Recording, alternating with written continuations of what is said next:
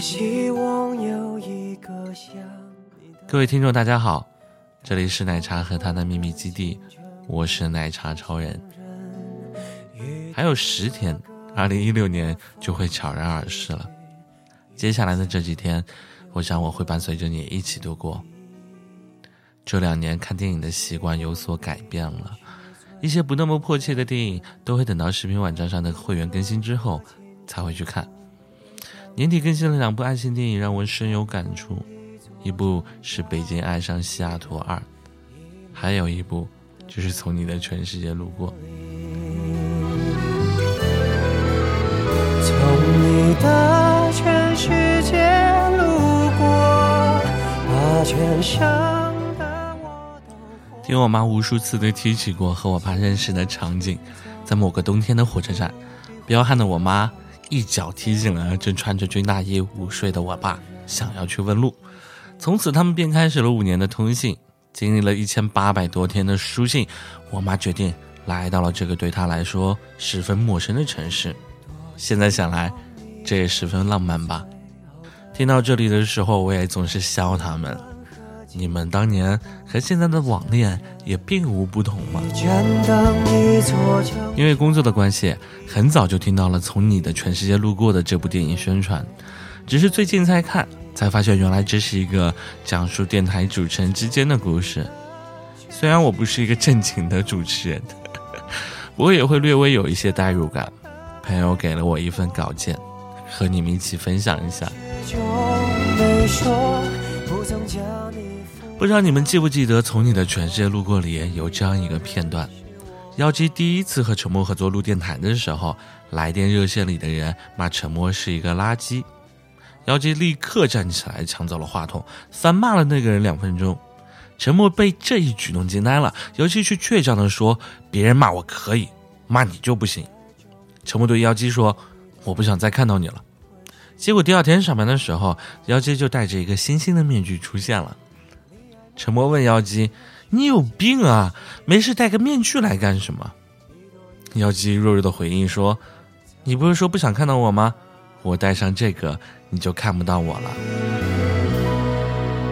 从你的全世界路过，把”全妖姬一直出现在沉默最需要人陪伴和帮助的时候，发烧的时候，就算裹着毛毯，也要把节目帮沉默录完。这是我们在每一个喜欢人的面前都会有的逞强。当大家都无法定义爱到底是什么的时候，妖姬让人明白，爱是默默无闻的陪伴，是一路风雨兼程的并肩作战，是你需要我的时候，我都在。请往前走，不必回头，在终点等你的人会是我。往前走，不必回头，在终点等你的人会是我。我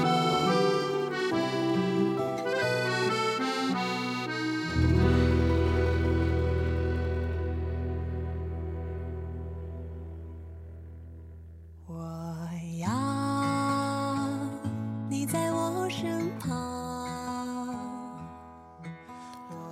大概我们每个人身边都有这么一个人的存在，这个人或许是你失恋的时候可以抱着他痛哭，可以把鼻涕流到他身上的闺蜜；这个人或许是你迷茫的时候可以对饮几杯烈酒，喝多了也会送你回家的兄弟；这个人或许是全世界都不理你的时候，他站出来说没关系，我懂你，我爱你的另一半。这个人或许是你北漂的时候给你打电话说：“孩子，别太辛苦了，累了就回家的父母。”不管他是谁，不管他在哪，他都始终用最无声的方法，小心翼翼的爱你。他没说过会帮你，但每次你深陷泥潭的时候，他都奋不顾身。他没说过要保护你，但每次你需要的时候，他都在。他没说他会来，但你知道他一定不会走。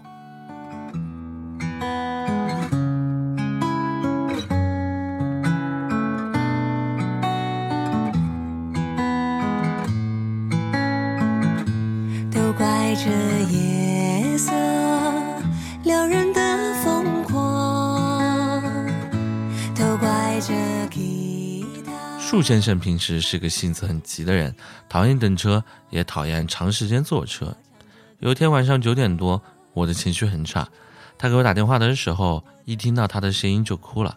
他问我怎么了，我说没什么，我太累了，就是想你了。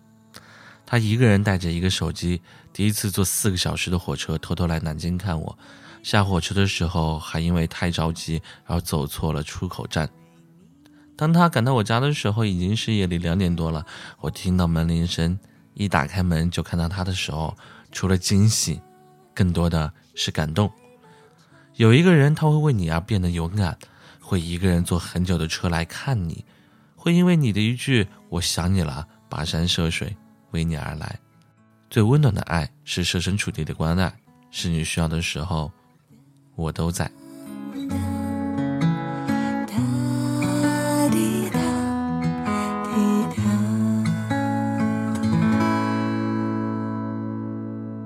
以上就是朋友和我一起分享的文章，总是很羡慕这样的一个人陪在你的身边。虽然我没有，不过我希望你寂寞的时候，我都在。好啦，今天的节目就到这里结束了，感谢各位的收听。如果喜欢我的节目的话呢，欢迎大家点击订阅。晚安，拜拜。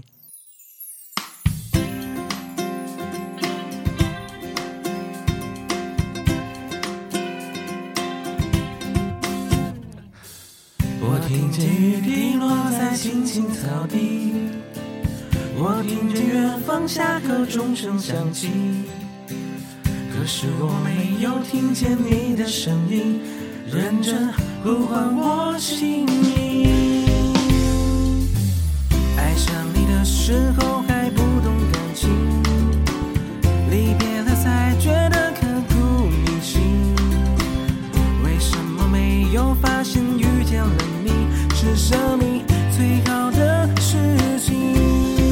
也许当时忙着微笑和哭，追逐天空中的流星，人理所当然的忘记，是谁风里雨里一直默默守候在原地。原来你是我最想留住的幸运，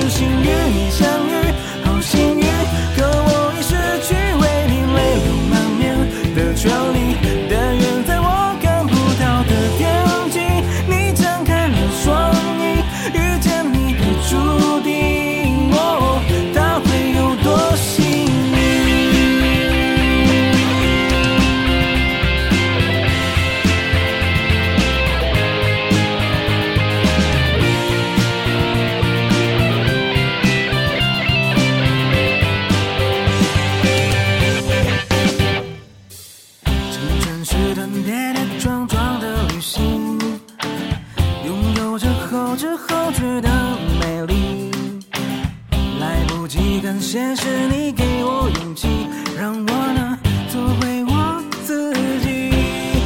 也许当时忙着微笑和哭泣，忙着追逐天空中的流星，人理所当然的忘记，是谁风里雨里一直默默守护在原地。原来你是我最想留住的幸